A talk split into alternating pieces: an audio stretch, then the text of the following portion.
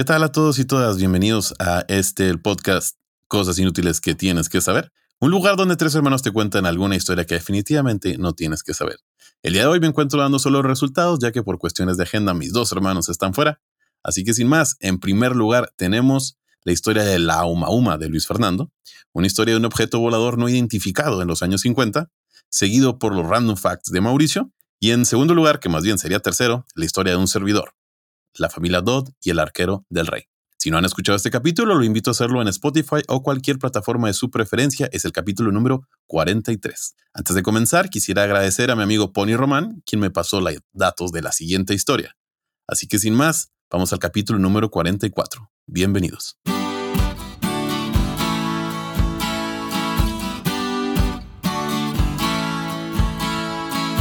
Cosas inútiles que tienes que saber. Donde te enseñamos cosas que no te van a servir de nada, pero siempre es bueno saber.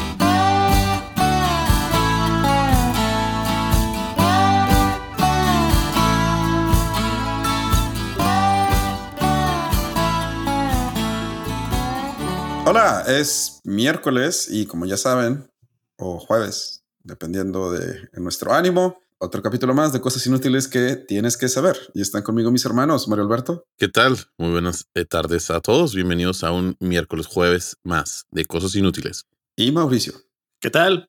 Saludos a todos y a todas los que nos escuchan y bienvenidos a otro día de cosas inútiles. Le estoy hablando con mi playera de Howard's, que por cierto, Mario Alberto no sabía qué era cuando le señalé. No, no tengo la menor idea. Gracias. Gracias. Sí, tuve amigos en prepa. Es, es, azul porque viva Ravenclaw. Mauricio, que es Hufflepuff, se molestaría. Güey, eres Liren, qué hueva. Ah, ok, perdón. Y Mave es Mave. Sí, comencemos, por favor. Sáquenme esta Mave, tortura. Mave me da Gryffindor vibes, no sé por qué. Te, espero jamás tener que decir algo así. No sé, la verdad.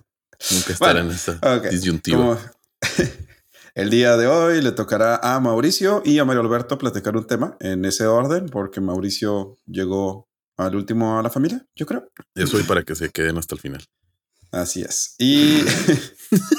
ah, ah, qué buena forma de conectar mis temas el día de hoy. Eso. Ay, no. bien. A ver. Ok, perfecto. Pues y yo les voy a dar random facts, obviamente. Y la primera forma de conectar mis random facts es que en 1994, es decir, el año que Mauricio vio la luz, Mm, un grupo de seis amigos, de hecho esto tiene que ver también con algo que Mave estaba haciendo antes de empezar a grabar. Ahorita que les diga el random fact, se va a acordar. Un grupo de seis amigos decidieron volar a Las Vegas para disfrutar de unas vacaciones antes de que un proyecto en el que estaban trabajando saliera a la luz. Estos seis amigos eran Matthew Perry, David Swimmer, Jennifer Aniston, Courtney Cox, Lisa Kudrow y Matt LeBlanc. Conozco a uno nada más, wow. ¿Friends?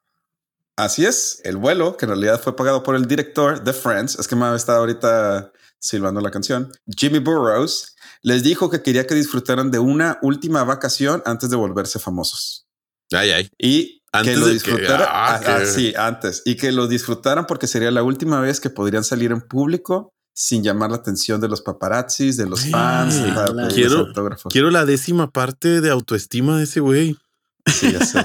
O sea, él sabía que iba a ser famoso el programa. Él sabía, sí. Durante el vuelo, los seis actores y el director, en un jet privado, obviamente, vieron el piloto que se iba a estrenar eh, en los próximos días y duraron toda una semana haciendo exactamente eso, siendo simplemente siete desconocidos, poniéndose borrachos y apostando en Las Vegas. Y efectivamente, ese fue uno de los últimos viajes que pudieron hacer antes de llamar la atención de todo el mundo. Rayos. Na- ninguno de los seis era famoso antes de Friends. No. Se me hace que Phoebe no. Phoebe sí tenía algo. Sí, Lisa Kudrow. Puede que sí. Sí, Phoebe es ella, sí. Sí, sí, sí. Sí. Sí, de hecho, eh, Matt- Matthew Perry acaba de publicar un libro y él dice que, que como que casi todos ellos tenían la, la vibra de que sabían que esto era algo grande. De hecho, dice que él ese año también hizo otros dos viajes porque pensaba que ya no iba a poder volver a hacer viajes como O, los o sea, antes. fue. Bueno, pues sí. O sea, por ejemplo, los que grabaron, no sé, El Señor de los Anillos. Sí, sí. Ajá. O sea, algo que, no se pod, algo que no se podjet es como que, güey, esto va a ser algo. Pues sí. Pues sí, aquí estos eh, tomaron ese vuelo. De hecho, hay una foto de ellos en el avión que tomó el director antes de, de despegar. Sí, en su último viaje antes de volverse famosos. Y Ciertamente, hoy en día yo creo que ninguno de los seis puede salir a la calle sin que lo reconozcan y les pidan fotos o Pues sí. autógrafos. Sí, pues sí. Muy bien. Muy bien, ese fue mi random fact, conectado con Mauricio porque fue del 94 y conectado con Mame porque estaba silbando la canción de Friends antes de empezar. Bien. Ten Ah, bueno. palomita por conectar cosas. Palomitas por conectar. Va, Mauricio. Claro, y este tema lo titulé El hombre que vendió la Torre Eiffel. Década de los Oye, 20. antes, antes de que empecemos, Mauricio nos dijo que esta Ah, sí, tema sí, sí, sí, sí, estaba sí, sí. cool. Lo, ¿cómo, cómo, lo, cómo dice Mayera? Lo prestinó, lo, Ajá, lo que no, no sé. lo canto, prescribió. lo canto. sí. lo cantó. Este güey. Sí, el cholo, el cholo este. El cholo. De seguro Sí, jugabas, jugabas en la calle fútbol. Pues sí. Pues sí. Tú también y Mabe también. Vale, pues, Ándale. el hombre que vendió la Torre Eiffel. Es correcto. es. Década de los 20. La Gran Guerra ha terminado, las Naciones Unidas se han instaurado y el mundo parece entrar en una fase de fiesta regocijo donde pueden vivir en paz y armonía. Hasta que dejen de hacerlo, claro.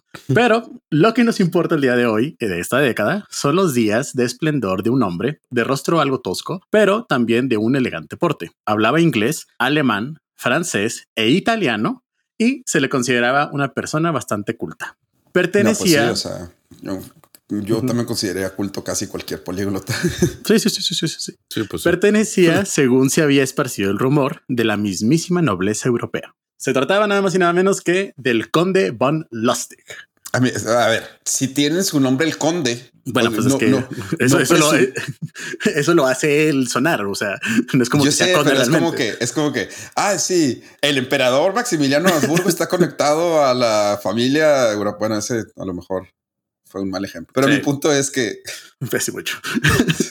ok, Bueno, nuestro conde es un joven perteneciente al extinto imperio austrohúngaro, que en los días previos a la, guerra, a la Gran Guerra se había convertido en un pasajero habitual de los transatlánticos que recorrían la costa europea. Al norte o al sur del continente, a bordo de ellos, von Lustig disfrutaba de jugar al póker y al bridge con los nuevos ricos estadounidenses.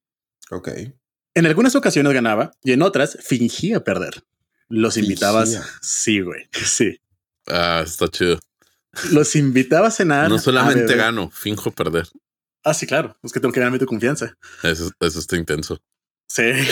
Los invitaba a cenar, a beber champagne, a conocer a sus amigas de moral distraída y solo al final del viaje, cuando se había ganado su confianza, terminaba por desfalcarlos. ah, güey, me quitaste todo mi dinero, pero qué buena peda. Pensé que te tenía al principio del viaje. Luego de esto, el conde desaparecía por una temporada y Víctor Lustig volvía a recobrar su vida, la de uno de los estafadores más famosos del siglo XX. Nació el 4 de enero de 1890 en Hostine, en la actual República Checa. Su padre, Oh. alcalde de aquella ciudad, lo envió a estudiar a Alemania y a Francia. Ay, sí, qué, qué suertudo. Bueno, fuera que tuviéramos ese. Sí, ya sé, güey, no mames, de verdad.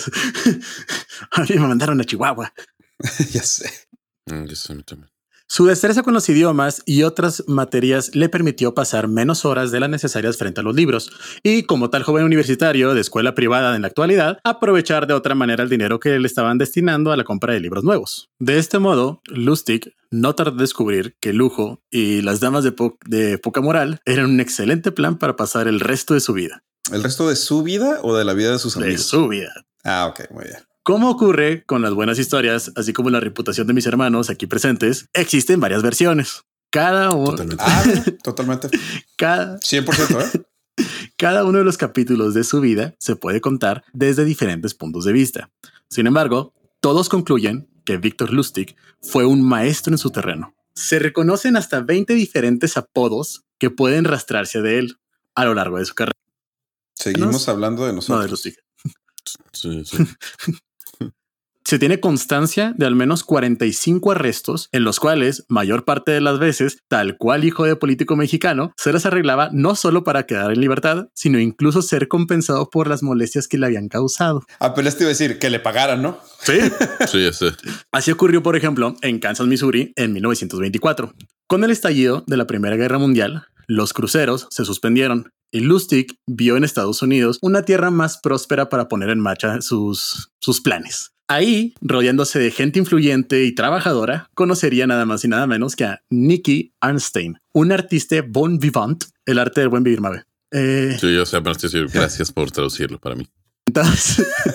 quien era un experimentado estafador que refinó las formas de Lustig, convirtiéndolo en un profesional del engaño. Que las Sí, refinó. Sí, o era un arte, güey, era un arte, mamón. Llevaron a cabo juntos varios golpes y en uno de ellos Lustig acabó obteniendo un par de bonos de 25 mil dólares. Lejos de gastarse ese dinero, decidió emplear los bonos como gancho para conseguir un botín un poco más jugoso. Así, el conde Lustig volvió a la vida y con su aristocrático porte europeo se presentó en un banco de Kansas. Convenció al director de que era un noble austriaco que había tenido que reducir sus posesiones a aquellos dos bonos y que su intención con ese dinero era invertir en tierras y abrir un par de negocios en la zona. Y que tenía un, un primo que era príncipe de Nigeria, este, que también necesitaba ayuda y otro que es un tío que se murió en Sudáfrica y necesitaba que le depositaran mil dólares para poder mandarte 500 mil. Para eso necesitaba cambiar los bonos lo antes posible. El director del banco hizo un par de llamadas de comprobación, pero la oportunidad resultaba demasiado interesante. Así que, aprovechándose de ello y habiendo cambiado los bonos auténticos por unos falsos,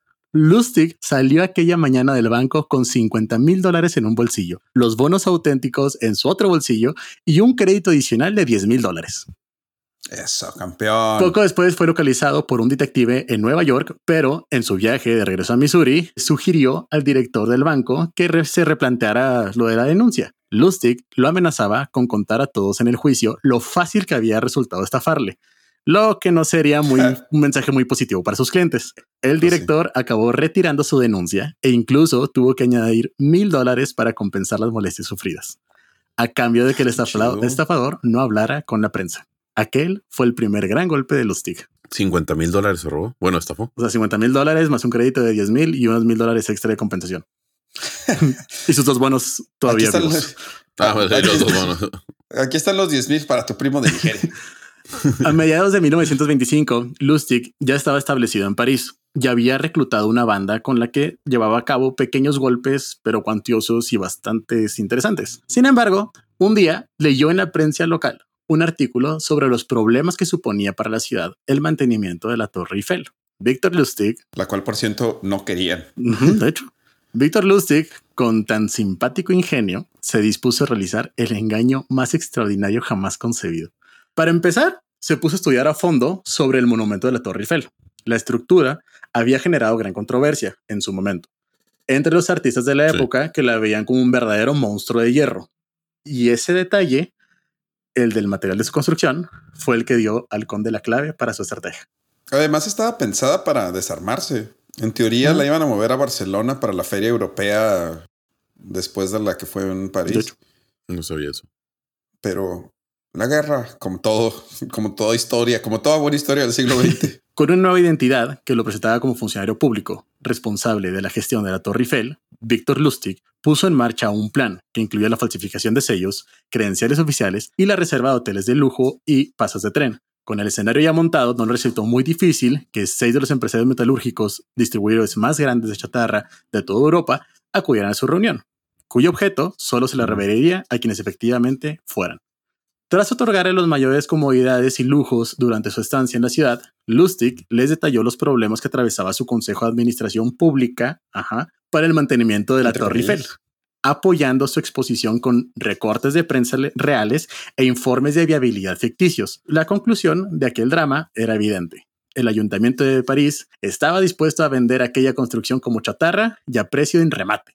Ah, pues Y de entre aquellos seis Si yo fuera un empresario de chatarra y hubiera visto todos sí, sí. esos sellos y hubiera visto todo, yo la verdad sí le entraba. Ah, claro.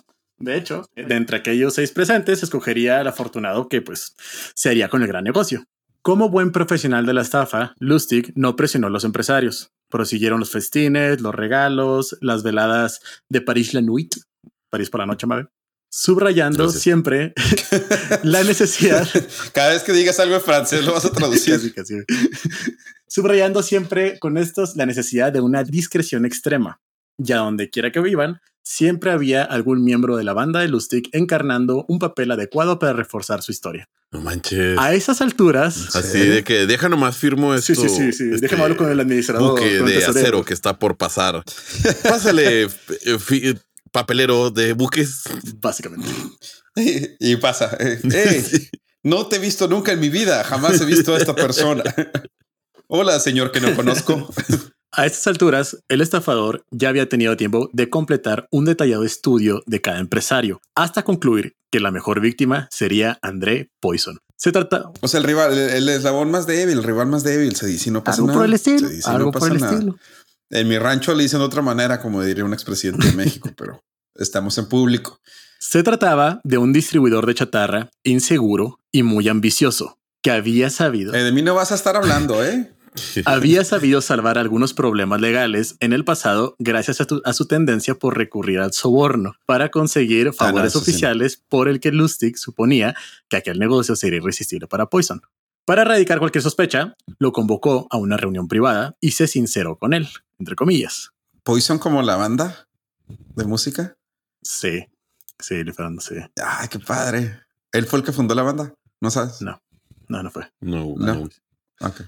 Y ¿Seguro? así, como oficial deteniéndote por tener el polarizado de tu carro muy oscuro, simplemente le dijo que pues andaba corto de dinero y sabía que él pues le gustaba eso de pues dar dinero para obtener cosas fáciles. Paradójicamente, este tipo de ofensa a Poison eh, fue el camino perfecto para hacerle picar el anzuelo. El empresario apenas fingió un poco de desagrado antes de ofrecer una jugosa propina al supuesto funcionario público a cambio de convertirse en el nuevo dueño de la Torre Eiffel y más de 7 mil toneladas de hierro. No. El objetivo de Lustig No, era cobrar el total de dinero por la torre. Era de mis, demasiado dinero para un solo pago y era un negocio bastante peligroso para hacerlo por partes. Por lo que un anticipo de la venta y el soborno acordado, unos 650 mil francos de esa época, eran suficientes para cubrir los gastos realizados de la operación y obtener los fondos necesarios para vivir una buena temporada. Me pudiste haber dicho 300 panchovalares y la verdad. Esta vez no hice la conversión, Donito. Ok, espero que sea mucho. sí, dinero. era mucho dinero. Mientras nuestro astuto conde se encontraba ya en Austria, los empresarios, con Poison al frente, descubrieron la estafa. Sin embargo, Oh, no, no. llegaron a presentar ninguna denuncia. Y es que no había fortuna que justificara la vergüenza pública que supondrá la noticia de haber creído que podían cobrar- comprar la Torre Eiffel. Ay, cositas. Pues sí, sí, sí, sí. Pues sí, la verdad, sí. Lo comprendo. Después de aquello, Lustig pasó una temporada recorriendo Europa y más tarde Estados Unidos. Ahí hizo algún dinero en California, haciéndose pasar por un productor de Nueva York que vendía a precio de ganga los derechos de un musical que triunfaba en Broadway a pequeños empresarios del espectáculo. Entregaba carteles, No. libretos, recortes de prensa, todo perteneciente a una obra que, en realidad, nadie había querido estrenar jamás. Ay, qué triste. Sí, pobre vato. Pobre vato, sí que qué mal de esto. Sí, ¿eh? Cumpliendo la regla de oro del gremio de no pasar demasiado tiempo en el mismo sitio, a finales de la década de- de los, de los 20 volvió a París y asimismo contraviniendo su propia regla básica de no repetir dos veces la misma estafa en el mismo lugar, volvió a vender la Torre Eiffel. Repitió, ¿Volvió a vender o volvió, volvió a ven- venderla. O sea, repitió paso por paso Ay, no. el, mismo pa- el mismo plan, variando solo su identidad y los escenarios y volvió a conseguirlo. En esta ocasión, sin embargo, los estafados no fueron tan orgullosos y no dudaron en denunciarlo, por lo que Lustig no le quedó de Mm. otra más que volver a cruzar el Atlántico. De regreso, Eso, la solución de todos los Me voy a problemas. Estados Unidos. Cambiarte Sí, sí. de continente. de regreso en Estados Unidos, el estafador puso en marcha otro de sus golpes más originales, el de la caja rumana. Se trataba de un invento extraordinario que supuestamente copiaba dinero. Su funcionamiento era Ah. extremadamente sencillo. Se introducía un billete de 100 dólares y la máquina ofre- ofrecía una réplica de perfecto curso legal. Y, él quería vender esa máquina. Sí, porque obviamente no era dinero real. O sea, obviamente No, no. ya sé, pero de todas maneras. la- ¿Quién la compraría? Ajá, ¿quién la compraría? ¿Quién diría? Claro, él la podría usar, pero no, la quiere vender. alguien muy ingenuo. Bueno, te doy 500 pesos. El truco, ¿Sí me explico? O sea, el truco estaba en, como, obviamente, el truco, ¿por qué la venderías? Pues yo sé, yo entiendo. Pues- Por eso tenía que buscar alguien ingenuo. Lo que sí es que tardaba mucho tiempo Está bien, acep- en, en hacerlo. acepta cheques. El truco estaba en que el artefacto de Marras tardaba de 6 a 8 horas en hacer su trabajo y escupir la reproducción. Así que Lustig la cargaba de varios billetes auténticos y buscaba a su ingenua víctima. Le hacía una demostración, llevaban el billete resultante a algún banco para cotejar que fuera auténtico, convenció del ingenuo, pagaba la cantidad solicitada por Lustig, quien en el último momen- momento fingía su arrepentimiento y se negaba a vender. Con el dinero en su poder de la compra, el estafador se daba la fuga con al menos 16 a 24 horas de ventaja, el tiempo que tardaba la máquina en expulsar los únicos billetes que contenía en su interior. Ah, Lo de Víctor Lustig no era solamente una habilidad de estafa, sino también para la huida. Fueron muchas las ocasiones en las que se logró escapar de la policía. Y en 1934 llegó incluso a protagonizar una fuga de la prisión al estilo más clásico, bajando por la ventana con una extensión hecha de sábanas amarradas. A lo mejor de ahí viene el cliché. De veras, sí, puede ser. ¿Cuál cliché? Pues el cliché de las caricaturas en las que la gente se escapa de la cárcel con sábanas amarradas. Oh. Sin embargo, cuando lo arrestaron algunos años después, la condena fue especialmente dura.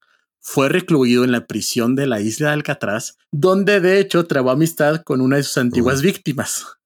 Nada más y nada menos que el mafioso Al Capone. Ay, ay. Ah, mira Víctor nomás. Lus- Víctima, Sí, by sí, the way. Sí, lo estafó. Víctor Lustig falleció en prisión en 1947 a los 57 años de edad como consecuencia de una neumonía. Vendedor, Mm. decía el apartado de profesión de su ficha policial. El conde, que llegó a falsificar más de 100 millones de dólares a lo largo de su vida, creó una máquina para fabricar dinero, engañó al capo más temido de la época y vendió la Torre Eiffel en dos ocasiones. En dos ocasiones. Sí, tienes que ser muy ingenuo para creer en ese vato. Pues logró hacerlo toda su vida, casi, casi. Y sí, esta es la historia de nuestro conde Lustig, el hombre que vendió la Torre Eiffel. La primera vez lo de la Torre Eiffel tendría sentido. La verdad Sí, no culpo sí, sí, tanto a los empresarios porque en realidad había muchas pláticas de que la querían quitar y con eh, como empezó la Primera Guerra Mundial no se la iban a llevar a Barcelona. Entonces, sobre todo en ese entonces, si alguien llega con sellos oficiales de municipio y cosas así y te dice, sí puedes llegar a pensar que es como que ya la segunda vez y no el problema es que la primera vez no se difundió porque no dijeron nada por vergüenza. Pero Ah. básicamente la segunda fue como la primera vez. Pues yo peores cosas he hecho. Sí, sí. Ah, muy bien. Perfecto. Bueno, entonces, eh, ¿les parece si vamos a una pausa antes de mi random fact y el tema de Mario Alberto? Vámonos. Quédense, no les vamos a vender la Torre Eiffel, pero a lo mejor les presentamos a nuestro primo de Nigeria.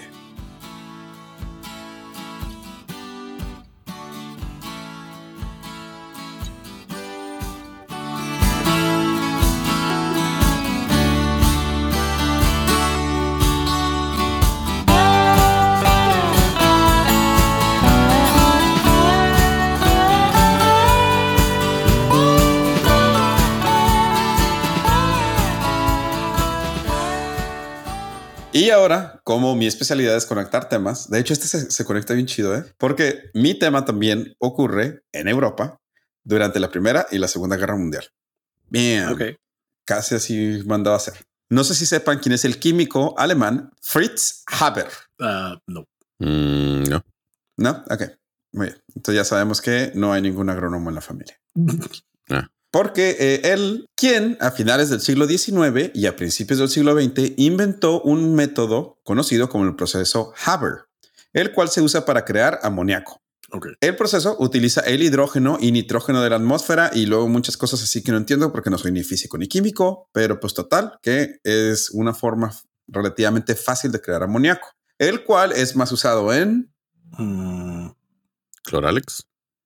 Fertilizantes. Fertilizantes. obvio. Era mi segunda claro. opción. Eh, sí, yo sé, ok. O sea, por eso les dije, no hay un agrónomo en la familia. Sin embargo, Haber no tenía interés en hacer fertilizantes. En realidad, lo que él quería era desarrollar armas químicas para Alemania en la Primera Guerra Mundial. Ok.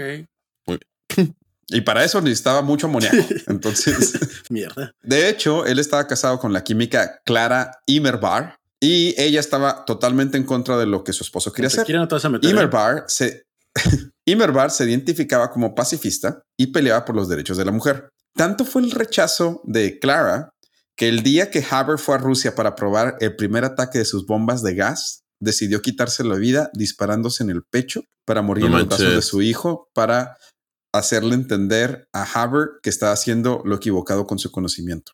Así es, la química falleció. Tres años después, Haber ganaría el premio Nobel de Química. Yay. Es cierto. La muerte de su esposa no detuvo a Haber, pero ¿saben qué sí lo detuvo? Un tal señor Hitler, ya que Haber se había transformado al judaísmo del protestantismo, según esto, y así dicen las notas, ¿eh? para tratar de conseguir mejores puestos políticos y militares. Ah, caray. Muy honesto. Pero pues, ¿eh? Pero, Muy pues, señor. pero pues en la Segunda Guerra Mundial pues no le sirvió mucho, así que tuvo que escapar a Rusia donde murió. O sea, después de muchos años. Se considera que hoy en día un tercio de todo el fertilizante usado en el mundo utiliza el amoníaco generado con la técnica inventada por Haber. Órale. Lo que lo hace quizás una de las personas que más vidas ha salvado, ya que esto, Ay, ay. pues es que obviamente esto ha mejorado mucho la producción de comida Ok. a nivel mundial. O sea, antes de esto, la única forma de, con- de conseguir amoníaco era encontrar depósitos. Por ejemplo, Chile era uno de los países eh, exportadores más grandes del mundo de nitrógeno con no sé qué cosa. No soy químico, ¿eh? Ahí me corrigen, por favor. Y esto era una forma de poder hacerlo casi en cualquier lugar. Al- hasta el punto que un tercio del fertilizante utilizado hoy en día utiliza el método que inventó el señor Haber, lo cual lo hace una de las personas que tal vez haya salvado más vidas en el mundo, a pesar de que su intención era matar gente con armas químicas. Sí, de, de hecho está curioso que fue- es al revés. Es al revés. Sí. Sí, sí, porque, por ejemplo, los, en los pioneros de la aviación, una vez uno escribió, este es un gran invento y es, que es, es magnífico que, que, que no es que no es algo bélico. No. Sí, Well, that's funny.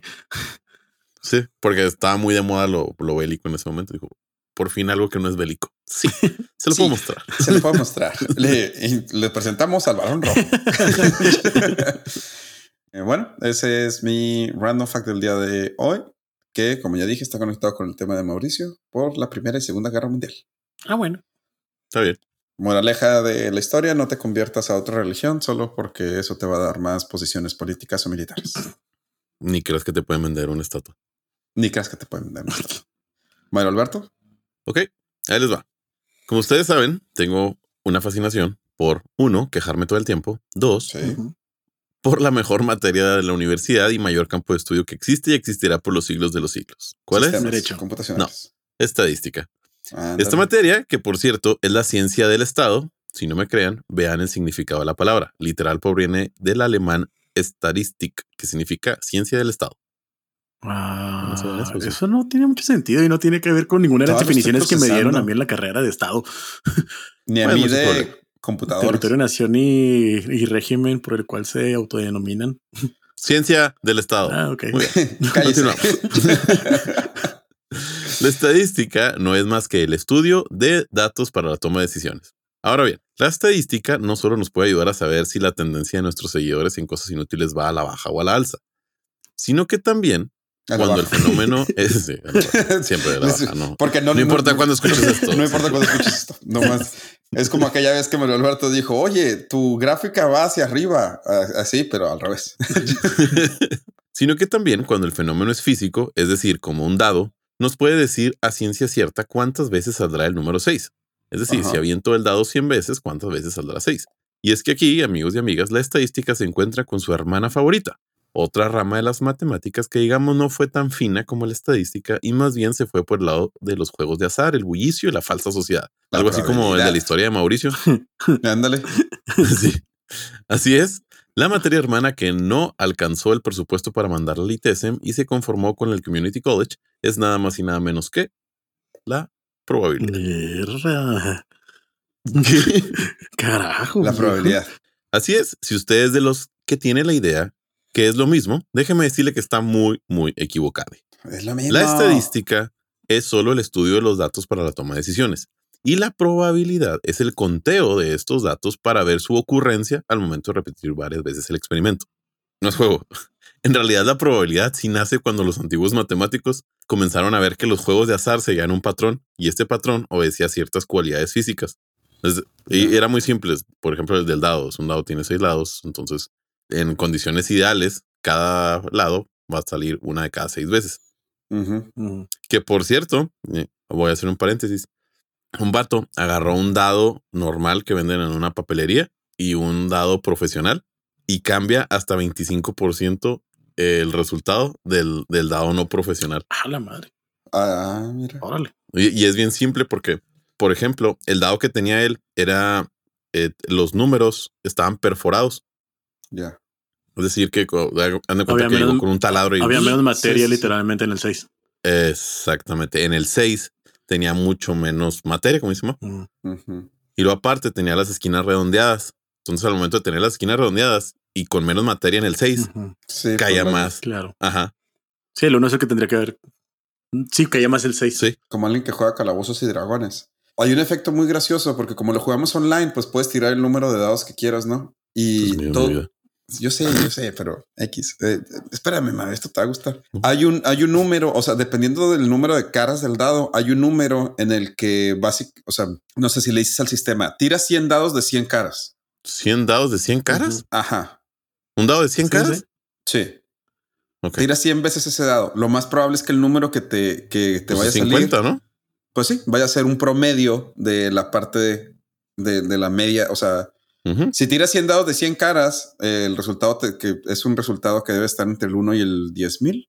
100%, 10 mil. No, pero es un, es un dado que tiene, o sea, una cara es uno, una ca- eh, la otra cara es el 2, otra Sí, cara sí, es sí, el sí, 3, ¿no? Así hasta el 100. O sea, la media sería 50. Ajá, si tiras 100 veces ese, lo más probable es que el número que te salga vaya a ser cerca del 500, perdón, del 5000. 5000. pues sí. Pues sí, sí, sí, sí, sí, sí.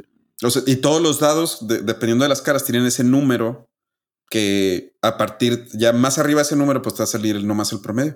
O sea, cerca del- de la mitad, Sí, por así decirlo. Ok. Sí. ¿Tiene sentido? sí, sí, sí, sí, sí, sí. Es que veo a Mario confundido. No, no, Ustedes no, no, no. lo ven, pero yo sí lo veo confundido. No, no, es que estaba pensando cuál es la media del, del dado. Pues tiene que ser 3. ¿De cuál? ¿Del 6? Pues sí. Ajá. A lo mejor si te eras Entonces, si sumo- 60, o sea, 66, te va a salir un 3.5. Ujú. Pero bueno, Ok. Pero bueno, ¿por qué chingados les estoy diciendo todo esto? Por Suficiente favor. han sufrido. Fíjate que escribí que suficiente han sufrido ya con la historia de Mao, pero esta sí me gustó, así que. Wow. ¿Me vas a echar la culpa? y hasta puse, me encanta este chiste porque nunca se hace bien. Mm, ahora sí estuvo cool. Fuck. Pero bueno, Palabra de profeta. si, si han sufrido ya lo suficiente, pero me toca platicarles el día de hoy de probabilidades. Probabilidades que tal vez nunca habían pensado. Y es que el simple hecho que usted y un servidor estemos hoy aquí platicando es ya una gran, gran coincidencia. ¿No me creen? Bueno, síganme con esto. Eh, o no me sigan, nada más no le cambié. o sea, nomás, nomás, nomás escúcheme. No me ponga atención, nomás que Sí, aquí. sí, nomás quédese aquí. Ahí les va. Según 20 Minutos Noticias, dice lo siguiente. Los seres humanos somos la combinación de un espermatozoide y un óvulo concretos y cada madre tiene una media de 100.000 óvulos fértiles durante toda su vida, mientras que el padre generó aproximadamente 400.000 trillones de espermatozoides totalmente diferentes, por lo que la probabilidad de que el bebé que engendren sea uno y no otro es de 1 entre 400.000 trillones. Y, neta, salimos nosotros. Sí, salimos nosotros. o sea, A lo anterior debe agregarse que todos los ancestros tuvieron que nacer, crecer y reproducirse, lo que equivale a una probabilidad de 1 entre 10 elevado a la 45 mil. Por eso- último, ese es un uno con muchos ceros. son muchos ceros. La posibilidad de que en todas estas generaciones se uniera el espermatozoide y el óvulo que dieran lugar a uno de sus ancestros es de 1 entre 10 elevado a las 2 millones 640 mil. No mames. ¿Ya vieron la película de Everywhere, Anywhere? No. No, Ah, está chido. sí, me han dicho. Esta- es que... no, sí, eh, la voy a ver. que nada que ver con esto, ¿no? Así como de, ah, Top Gun. No, es que, es que ¿Has se visto la trata de muchos. película de, de Cocodrilo Dundee? Ah, ah, ahorita que hablas de películas estúpidas, hay una que se llama Sharknado. Ah, sí, Sharknado, de la Sharknado. 1 a la 8. Sí. Un saludo a mi amigo Jorge Muñoz, que presentó. La película más estúpida que he visto en toda mi vida. Hay Qué 8, hay impresionante. ocho entregas según yo, ¿eh? O sea, no, en serio, qué impresionante. Sharknado. De hecho, a ver, fue, es una parodia, ¿eh? Sí, de, de todas sí, las películas sí, sí, en sí, esa sí, época sí. de eso. Eh, eh, sinceramente, espero que nadie haya creído que era una película. De la 1 a la 6. Eh, pero lo Normal. peor es que es de esas parodias que son tan exitosas porque en realidad siguen toda la estructura de ese tipo de películas que pues se vuelven famosas. Moderato. Ah, Pues como sí. moderato. Yo hasta este momento no sé si Moderato es una parodia o no. Yo creo que sí. Eh, Sí, es. Era, Sí, sí, no, es una parodia. Era una parodia del, de- del el que le llamaban glam metal, creo, o que era como de glamour o algo así, y era una parodia de eso. De hecho, en una de las canciones dicen el nombre original de Moderato. Ahí se los busco rápido. Ese no es. Un saludo a mi Ese amigo Chicho. Es la única persona que escucha música de esa ruidosa, Metal. de esa como que, ajá, como que suena mucho. Como que suena. Como que gritan mucho y eructan. Bueno, Bueno, regresando a lo que yo busco este nombre. Ok. Pero no todo es tristeza, amigos y amigas. Hay cosas mucho más agradables, por lo que les traigo algunos datos de situaciones que parecen comunes, pero no lo son. Y así como el sistema educativo mexicano que se quiso ahorrar una materia y nos enseñó probabilidad y estadística al mismo tiempo, yo también me quise ahorrar un capítulo. Así que les junté todas las listas posibles en, en una sola. La llamé la probabilidad de los mayores logros de la humanidad. Muy bien. Ok. Comencemos. Si usted, así como yo, siempre soñó con graduarse, pues déjeme decirle que ya es afortunado, afortunada, ya que la probabilidad de eso es 1 en 14, algo así como 7.15%. Esa es la probabilidad de que usted y a mí nos digan licenciado, aunque conmigo sea incorrecto. No, Bueno, no tanto. Señor licenciado. Dijo el licenciado. expreso, expreso licenciado. El licenciado dice, ¿qué? Seguimos con otra cosa aún más teta que te gusta la escuela. Correr. Así es, como mi, ami- mi hermano Luis Fernando y un servidor. Correr un maratón completo de 42 kilómetros pudiera sonar como algo muy común, pero no lo es, ya que solo uno de cada 200 personas lo ha hecho. Algo así como el 0.5%. Esperemos que para cuando escuchen este capítulo ya lo haya corrido yo. ¿Sabes Nah, cuál no es cierto, promedio? escúchenlo en No, cinco sí, años. lo- estamos grabando casi en vivo, güey. Te pondrás a correr ahorita. Oye, ¿sabes cuál es el promedio de tiempo? 4.5 horas. Ah, yo espero poder hacer menos que eso. Yo creo que sí. Yo creo que sí lo puedes hacer. 4.5 horas. Sí, no, no, no está tan. No, no, no. O sea, no, pues no. Es que volvemos a lo mismo, es lo de las medias, ¿no? Pues obviamente Claro. hay gente que dura 8 o 9 horas corriendo hay gente que el récord que Sí. es de dos horas y algo.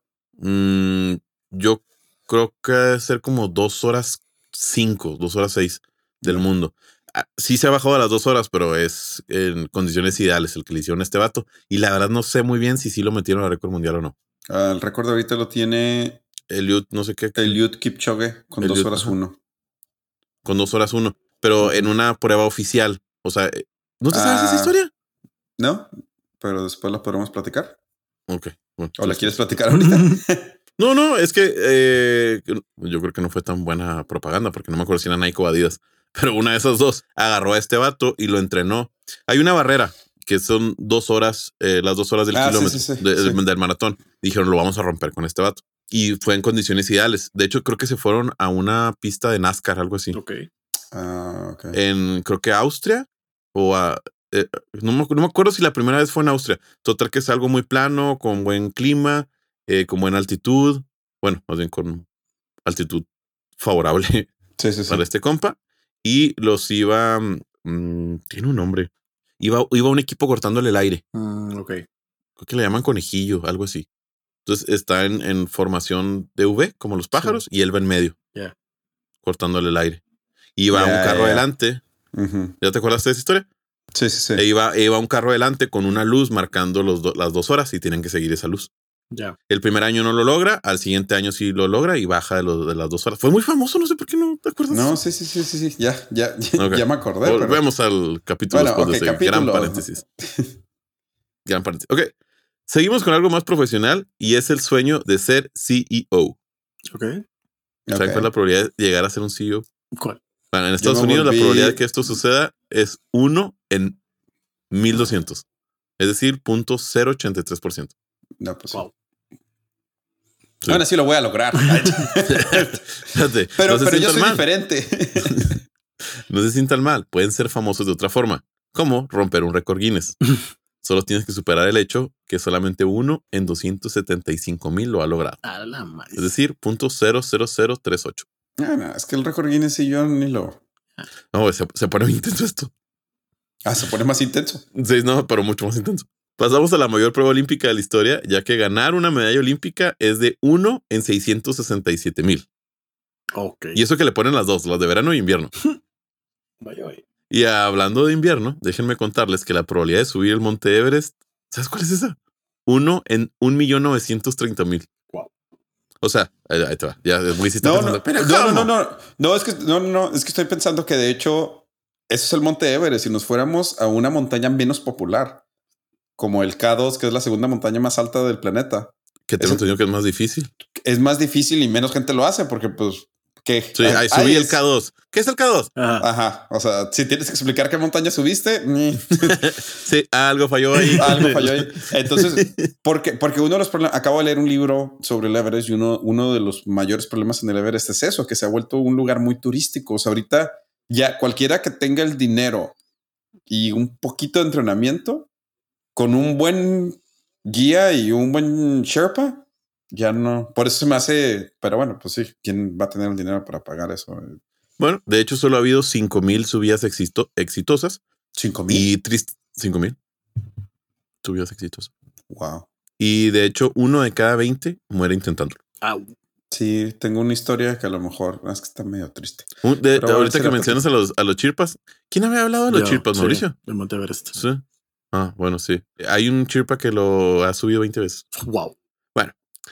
Eh, pues aún más difícil que esto es ganar una medalla de oro olímpica, ya que es una en dos millones y medio. Eso sí me la imagino. Seguimos y les tengo una trivia a ustedes dos.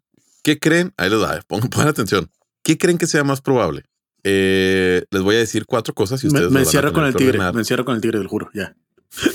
¿Qué es eso? Es un juego. Los cocodrilos muertos de Es, hambre. es un juego muy común. Porque ya están ¿Qué es más muertos. posible? ¿De qué están hablando? ya, continúa, continúa. No, yo les voy a dar cuatro cosas y ustedes me, me tienen que ordenar de la más probable a la menos probable. ¿Sí? Ahí les va. Uno, visitar el espacio exterior.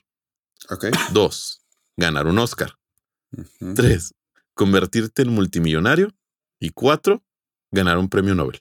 Del más al menos. De, o al revés. Vamos a ordenarlo. Ahí les va. Visitar el espacio, ganar un Oscar, eh, convertirte en multimillonario o un Nobel. Yo diría que visitar el espacio va a ser el más probable. Ok. O sea, tú dices, es más probable visitar el espacio que ganar un Oscar. Yo digo que hoy en día es más probable. Es que nada más estoy. Bueno, ser multimillonario para mí, o sea, es más probable. O sea, si yo. No, ese es el menos probable. es el es menos probable. Solo el 1% de la gente es multimillonaria. Ah, duh. Ajá. por eso, pero volverte. Bueno, bueno, bu- bu- cada quien su, su, su, tú haz la tuya, yo hago la mía, ¿ok? Ah. O sea, dijimos ganar tú- un Oscar, dijimos este, ir al espacio, ser multimillonario y cuál. El Nobel. Ok, Nobel, Nobel, Oscar, espacio exterior y yo diría multimillonario. que sería multimillonario como más probable. Le sigue, pues yo diría que el Oscar le seguiría el premio Nobel. No, no, le seguiría ir al espacio y luego el premio Nobel. No, yo digo que el premio Nobel primero y luego el Oscar. No. Oscar, premio Nobel, espacio multimillonario. Oscar, premio Nobel, espacio y Y multimillonario. Del más al menos. Ah, te ganó Mauricio. De hecho, Ay. Mauricio casi lo dijo bien. Lo más probable, lo que acabo de decir, es convertirte en multimillonario. Ajá. Uno más. en 3 millones 580 mil. Ah, es que lo dije, lo dije de menos a más, perdón. Ah. Eso es lo más probable. Y luego lo siguiente más probable es ganar un Oscar Ese sí le dije. con 5 Ese sí millones. le dije. Uno sobre 5 millones. Y luego el que sigue es ganar un premio Nobel. Ah. Es como- Ok, ganar un premio Nobel es uno de 12 millones. ok. Y lo último de los que acabo de decir es uno en 14 millones. Pues sí. por ahora. Sí, sí, sí, por ahora. Porque solamente 555 personas eh, han estado en el espacio exterior desde 1960. No, y lo que yo pienso es Ah, si no, puedes visitar sí, el espacio, sí. literalmente, sí. o sea, si puedes visitar el espacio sin ser astronauta es porque eres multimillonario. Punto. Te dan un Nobel. acá. Es porque o ganaste un Oscar y un Oscar Nobel. o un Nobel. Bueno, Un Nobel, bueno, de hecho, ¿sabes qué? Buen punto. Sí, debe haber una correlación entre visitar el espacio. Básicamente la o gente va- que la va a puede- ver. La va a ver. Básicamente la gente que puede visitar el espacio, ponle tú no lo del premio Nobel, pero por lo menos el Oscar y ser multimillonario, pues sí, obviamente. Bueno, vamos a darle zoom a la de millonario. Es casi cinco veces más probable que usted se convierta en multimillonario a que vaya al espacio exterior. Wow. Y, y aquí hay algo bien esperanzas siguen vivas Sí, sí. de ir al ¿De espacio exterior. Ahí les va. Y aquí hay algo bien triste. El truco es, como dijo Wisi, eh, la palabra es convertirse en millonario. En todo el mundo es punto 0.00028%. Pero chequen esto. Vamos a, a darle zoom a volverte millonario y en Estados Unidos. Convertirse en millonario en los Estados Unidos es de 1 en 578 millones. Algo así como punto 30173%. Ok. Ok. Pero ser un millonario en Estados Unidos es de 3.12%. sí, pues es más probable que Ajá, nazcas en la familia muy- millonario a que te vuelvas millonario. Sí, o sea, 18 mil veces más probable. y uno aquí haciendo Eh, es, muy difícil, es muy difícil. Es muy difícil que esto no te mate la iniciativa. Bueno, bueno, bueno. Yo seguiré trabajando con mi playera de Howard. Sí. Seguimos con cosas menos tristes y nos vamos a escalar las siete grandes montañas. No me pregunte cuáles son. Una tiene que ser el Everest y otro el K2 y no sé las otras. Muy bien. Tarea que solo uno en 15 millones 400 mil personas ha logrado. Sí. O sea, todavía es más difícil. Va en orden, ¿eh? Lo que hemos platicado cada vez es menos probable. Sí, no, o sea, es que se va volviendo, o sea, porque en realidad creo que del top 7, el Everest es fácil, entre comillas, ¿eh? o sea, no estoy diciendo que sea fácil, porque se ha vuelto muy turístico por lo mismo. Las otras simplemente pues son montañas que están ahí y el escalarlas no es tan fácil. Mm, 199 personas han logrado esto. Nada más. Sí, sí, sí. No hace nada. Ahí les va uno que sinceramente espero poder lograr algún día con, con mi novela. Escribir un libro es fácil, publicarlo es más o menos, pero venderlo es casi imposible. Ahí les va. Solamente 165 libros han podido vender más de 10 millones de copias. Ouch. 175. Ouch. 165 nada más. ¿Incluye la Biblia? Uno Sí, sí. Sí, sí. Y Y los de Harry Potter. ya. Iji, Harry Potter, Hogwarts. Arriba Ravenclaw. Bueno, y si ustedes alguna vez eh, han soñado con ser cantantes y exitosos, déjenme decirles que mejor cambien su, de- su idea y vuélvanse presidentes de los Estados Unidos, ya que es más probable y por bastante ser presidente de Estados Unidos, que es uno en 60 millones, a tener un disco con más de 10 millones de copias, que es uno en 100 millones. No, pues qué bueno que, que ya no lo intentamos, ¿verdad? Sí, qué bueno que eso de. bueno, ahí les va la segunda trivia de la tarde. ¿Qué creen que sea más probable? Ya les puse, las demás les puse tres porque ya vi con que cuatro se me distraen mucho. ¿Qué creen que sea más probable? Uno, llegar a la luna. Dos, visitar el punto más hondo del mar. O tres, tener 100 millones de seguidores en Twitter. ¿Qué es el más probable de los tres? Siento que más gente ha ido a la luna que gente al fondo del mar. Fácil. Estoy de acuerdo contigo en eso. Entonces yo O sea, al fondo de la trinchera de las marinas, yo creo que nomás han de haber ido así que 10 personas. Bueno, pues wow. ya la luna, desde el Apolo 11, 12, el 13 no llegó, 11, 12, 14, 15, 16 y 17. Cada uno de esos tenía tres personas, Yo voy a decir solo que algunos repitieron. después lo de la luna, después lo de las Marías. Sí, yo Entonces, coincido con entonces- Mauricio. Tenemos lo mismo, eh, tener 100 millones de seguidores y luego ir a la luna y luego la marina, las, las trincheras. Espérate, o sea, lo para ustedes lo más probable es tener 100 millones de seguidores en Sí. Twitter. Sí.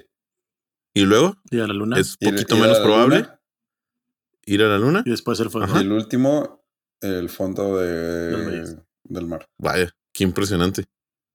Lo dijeron exactamente al revés. Muy bien. Lo más probable es llegar al punto más bajo del, del- del océano. Es 1 en 963 millones. Y aquí se, es exponencial. Visitar la luna es 1 en 1930 millones. Ok. Y luego todavía es más complicado tener 100 millones de seguidores en Twitter. Es 1 en 2570. No.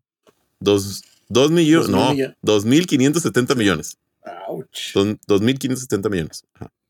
Damn. O sea, de hecho, es más fácil tener 100 millones de seguidores en Instagram. Hay 17 cuentas en total al cierre de esta edición que las tienen eh, que en Twitter. En Twitter solamente hay 6 personas que tienen más de 100 millones de seguidores. Wow. Wow. Y para que no se aburran, les traje la, la lista de esos 6. ¿Quieren intentar adivinar? Yo sé, eh, Lady Eh, Gaga. Sí, No. Lady Gaga fue. Lady, No, Lady Gaga no. no. Miley Cyrus. Les dije que no. ¿Alguien quiere jugar bien? Está. Ok, vamos a pensar. Elon Musk. Sí, es el número Wow. uno con 133. Con Ok. 133 millones de seguidores. Lo cual está bien cagado porque tiene más millones de dólares que seguidores. Pues sí. sí, sí, sí. Pero bastante, como mil, Ok. Elon Musk. mil millones por cada primero. seguidor que tiene. El segundo.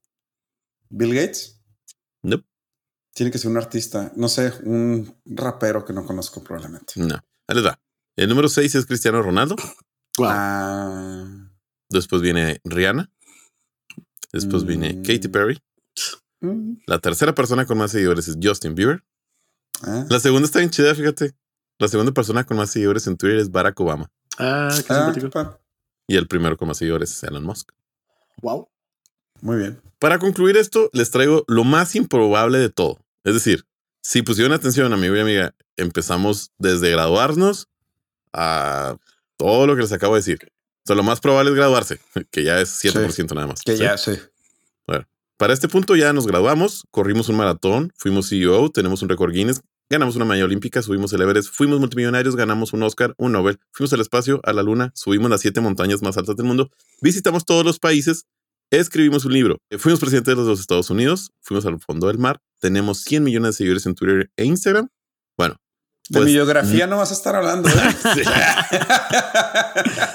Pues nada de esto se compara con lo siguiente. Lo más improbable de todo, o en otras palabras, lo más difícil es ser una persona y Punto. tener más de ser una Íntegra. persona Sí. Ser una persona íntegra. Vivir, all. y ser feliz Y no tener problemas con la ansiedad. con la ansiedad. Bueno, ahí va. Lo, es ser, es que ahorita, ahorita ven por qué digo persona. Ser una persona y tener más de 100 millones de seguidores en YouTube. Ah, caray. Órale. Al cierre de Ah. esta edición, solamente una persona en el mundo lo tiene, lo cual hace a una probabilidad de 1 en 7.700 millones, que somos los Todos habitantes de este bonito planeta. Si todos tuviéramos cuentas de YouTube. ¿Quién es? Ah, sí. ¿Quieres, eh, alguien quiere? Estaba muy difícil que lo adivine. No, no, No, no, ni le voy a yo. intentar. Este Pancho Pantera. No, yo digo dos. que me- me- Melvin de Choco Crispis. Melvin de Choco Crispis. Melvin Chigurh, Sí, la tercera. Sí, el tigre Toño. No. No. Está medio raro. Es uno que se llama Mr. Beast, que hace Ah, Mr. Beast. en YouTube. Sí, sí, sí, sí, sé quién es. Yo no. No, yo sí sé. Sí. Hace pues concursos y como que el último Sí. que quite la mano a este Ferrari se lo gana. Sí, tiene mucho dinero. De, de- de hecho, también hace campañas este, de donación. que Tuvo una campaña muy grande de donación para limpiar los océanos de plástico. O sea, sí, la mayoría de sus videos es contenido ese de, de que el último que ponga, que quite la mano de este jet privado se lo queda. Sí, Pero también utiliza su popularidad para juntar dinero para organizaciones no gubernamentales. Nice. pues es la única persona. Porque sí hay cuentas eh, que sí tienen más de 100 millones de seguidores, pero son, no sé, el Real Madrid, algo así. Mm. Sí. Pues, pero de personas, nada más él tiene más de 100 millones. Wow. Sí, Mr. Beast. Es, pues sí, es muy Gen Z. Un saludo a todos nuestros Gen Z. Pero sí, sí sé quién es. Bueno, y así cierro el capítulo de hoy de las probabilidades. No estadística, Yes. ¿eh? Por cierto. No estadística, No estadística. que es distinto. No estadística, probabilidades. Porque estadística es el estudio del Estado y las probabilidades es si ciencia del jugando- Estado. Ciencia Si estoy jugando D&D, ¿cuántas veces va a caer el dado cuando estoy atacando? Eso, eso es el resumen de todo el tema. Qué, qué triste que la gente vaya, te- vaya a saber que juegas D&D. O que Hombre. dices D&D. No, no, no, no, no, no. Ese, ese es. Tengo cosas que mis amigos de D&D se burlan de mí por hacerlas. Entonces, de eso es de lo que estoy orgulloso. No te voy a platicar de lo que mis amigos de D&D me hacen bullying. Ah, muy bien. ¿Les parece si vamos a una pausa y regresamos con mi último random? Fuga. Vámonos.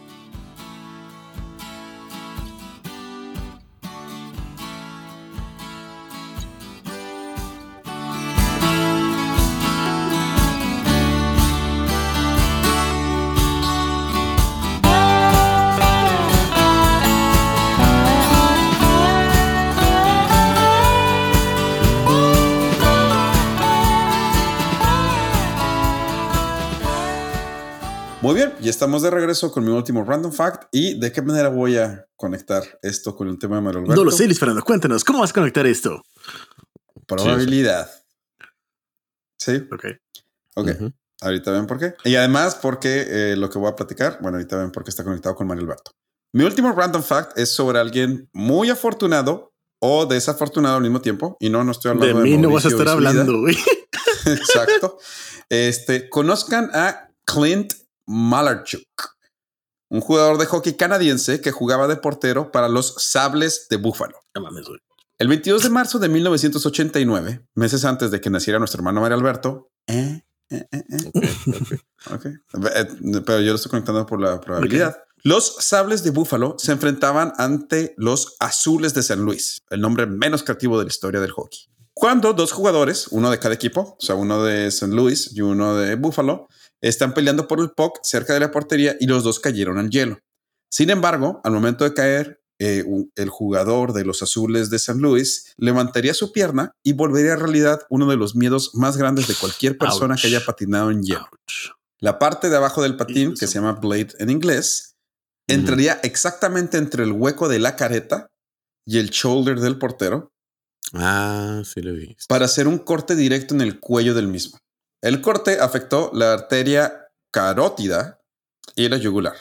11 fans se desmayaron tres sufrieron de ataques cardíacos y tres de los jugadores en el hielo vomitaron.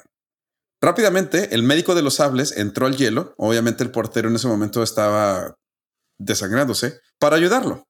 El médico, Jim Pizzutelli, había servido como médico en la guerra de Vietnam. Entonces el señor ya estaba medio curtido. Así Ya lo en- sabía. en- sí, Sí. ya lo sabía. Situaciones complejas. Sí, sí, involucran sangre. Exacto. Rápidamente bloqueó la arteria del portero y puso su rodilla encima del cuello para tratar de bajar el ritmo expiratorio del portero, es decir, Desmayarlo. lo, desmayarlo para que respirara menos y eh, pues para tratar de salvar la vida. Lo cual, eh, de hecho, fue lo que salvó la vida del portero. Clint Malchrook dice que lo único que podía pensar mientras estaba desmayando es que se quería salir de la pista porque su mamá estaba viendo el juego y no quería que lo viera así. No. No solo eso, obviamente sobrevivió el accidente. Estaba consciente mientras se lo estaban llevando al hospital y de hecho le preguntó a los paramédicos si creen que podía regresar para jugar el tercer periodo. Wow. No manches. Ajá, o sea, con la- el cuello abierto todavía preguntaba si podía regresar para el tercer periodo. Damn. Malchrook perdería 1.5 litros de sangre. Necesitaría 300 puntadas y a los 10 días ya estaba de vuelta patinando con su equipo. ¿A cuánto? A los 10 días. A la madre. Wow.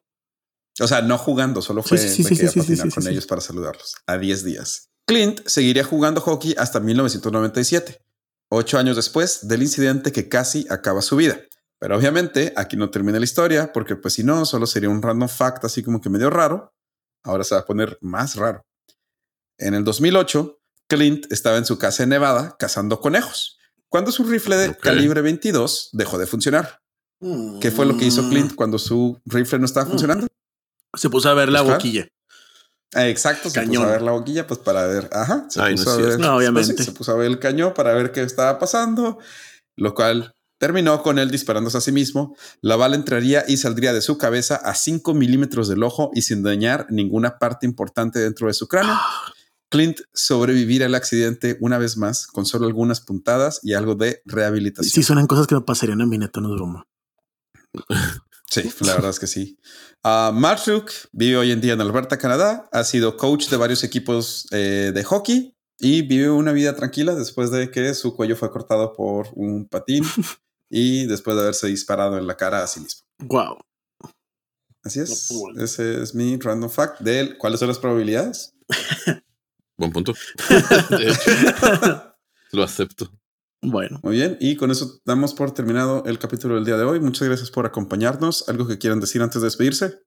Nada más, nos vemos el próximo miércoles. muchas gracias. Nos vemos a la próxima.